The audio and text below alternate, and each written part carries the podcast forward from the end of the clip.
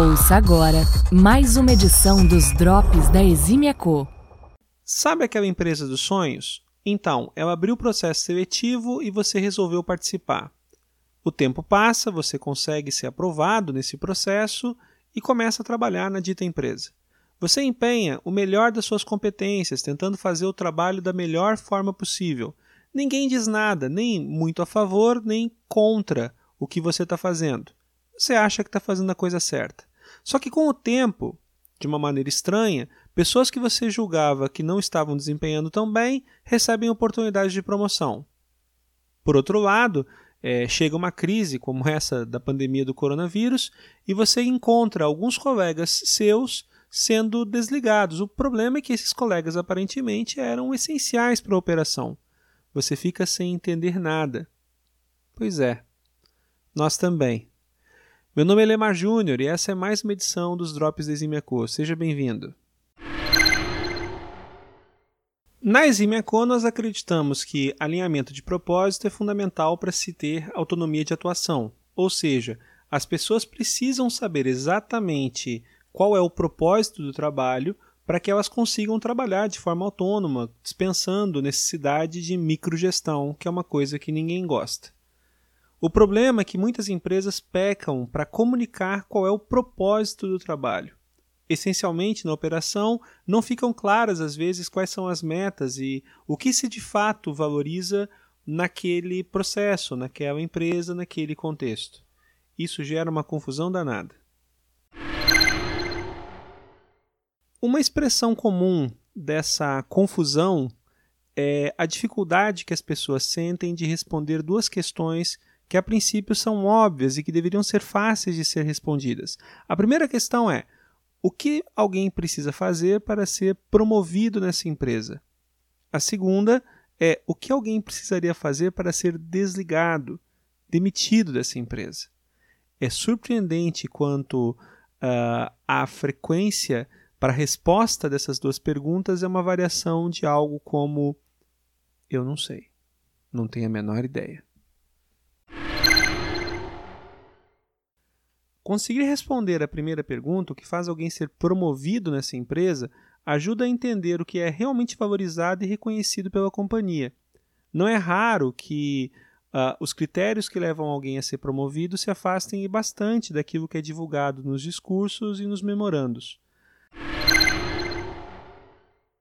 Em relações de emprego pouco saudáveis, inclusive, há um caso especial de promoção: é quando alguém cai para cima. Ou seja, uma pessoa definitivamente não está performando bem, pelo menos segundo os critérios do chefe, só que esse não se sente à vontade ou sente que não tem autoridade suficiente para mandar a pessoa embora. Então, no lugar de mandar a pessoa embora, promove ela. Nós vimos acontecer alguma coisa assim, com uma certa superintendência de um certo estado, é, enfim, aonde o ocupante foi promovido à posição de direção executiva. Pois é. A gente pode, eu acho até que deve excluir essas situações, esses cenários onde, como eu descrevi, alguém cai para cima. Mas ainda assim é muito frequente que pessoas recebam promoções é, por critérios que são um pouquinho diferentes daqueles que são comunicados para a companhia, para a organização. Na prática, o que acaba acontecendo é que, como esses critérios não ficam claros ou não são tão claros, muitas vezes as pessoas assumem que o motivo para a promoção é a familiaridade ou a proximidade com a chefia. Nada pior do que isso, porque você começa a criar então uma organização viciada, ou de gente que começa a puxar o saco de quem não deve apenas para conseguir um espaço no sol, ou de gente que fica amargurada e acaba produzindo menos ou buscando reconhecimento em outros lugares.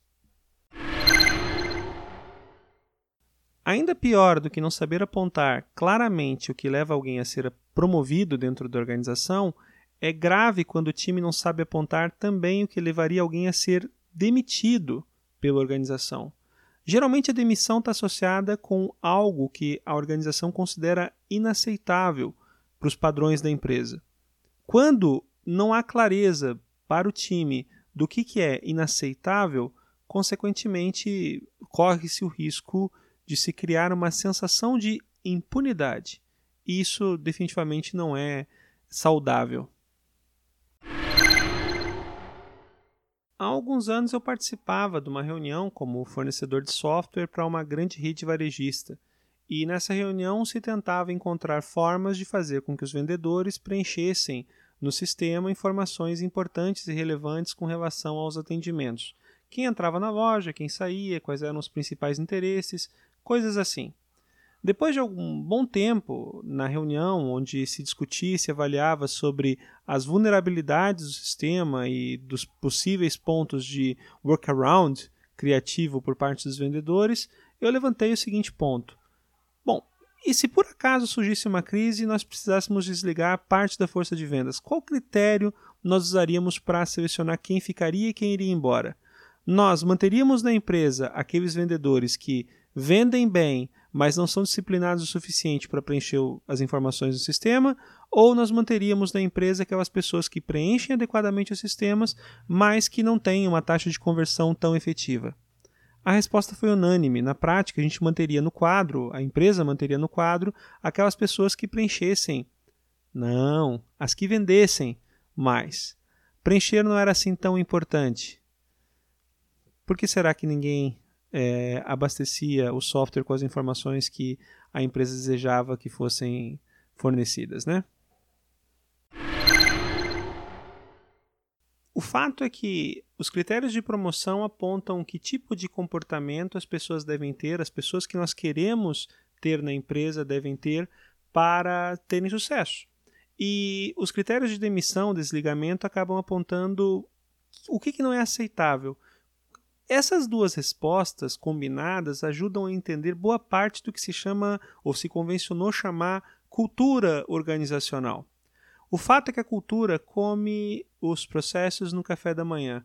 Muitas vezes a gente vê é, empresas se esforçando, investindo consideravelmente em sistemas de informação, em engenharia de processos, para tentar moldar a forma como a organização funciona. O ponto é, se a cultura não for compatível com os processos e sistemas que se está tentando implantar, não se vai ter êxito. Simples assim. Esse problema de indefinição do que faz alguém ser promovido ou desligado dentro de uma companhia é extremamente comum em empresas que cresceram muito rapidamente. Ou seja, empresas que em pouquíssimo tempo passaram de poucas pessoas para poucas dezenas e, quem sabe, poucas centenas de colaboradores.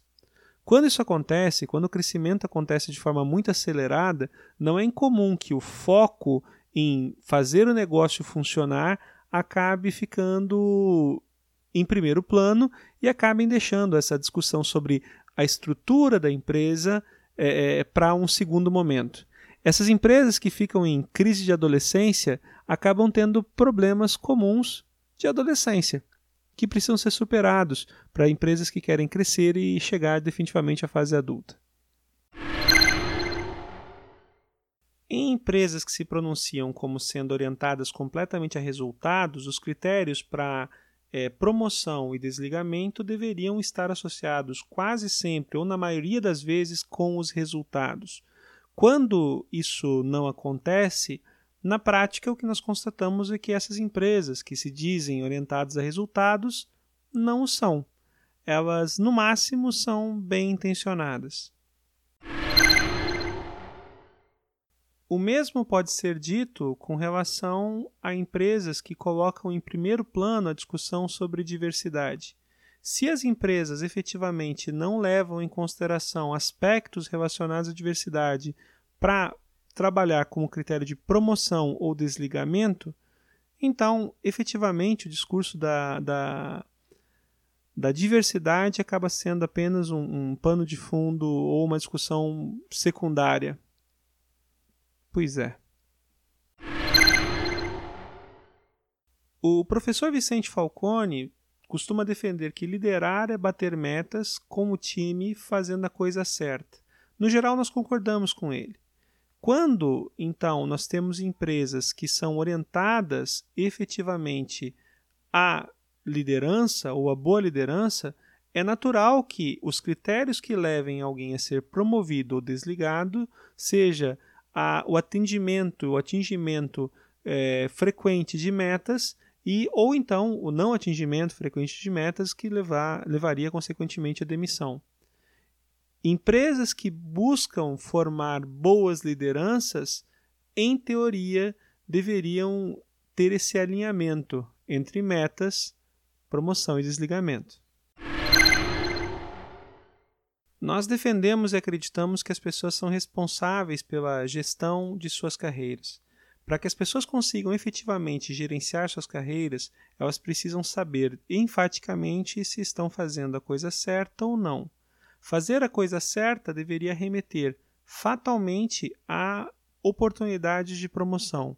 Não fazer a coisa certa deveria orientar as pessoas ao caminho da promoção no mercado de trabalho. A inexistência de critérios claros que levem à avaliação da qualidade da colaboração do trabalho das pessoas acaba denunciando a inexistência de um alinhamento claro de propósito e, consequentemente, acaba limitando e muito as opções de autonomia de atuação. Na prática, ninguém ganha com isso. Quando não há clareza sobre o que leva alguém a ser promovido ou desligado, o que temos é uma empresa ou organização com uma cultura ou indefinida ou doente. Problemas. Pois bem, esses foram mais alguns drops da Eximia. Trata-se de uma versão em áudio revisada e ampliada de algumas das principais publicações que nós compartilhamos em nossos sites. Na edição de hoje, discutimos um pouco mais sobre a publicação, duas perguntas que ajudam a diagnosticar a cultura. Os drops da Eximia estão disponíveis nas principais plataformas de podcast. Agradecemos bastante a sua audição e esperamos o seu feedback. Até a próxima. Grande abraço. Você acabou de conferir mais uma edição dos Drops da Eximia Co.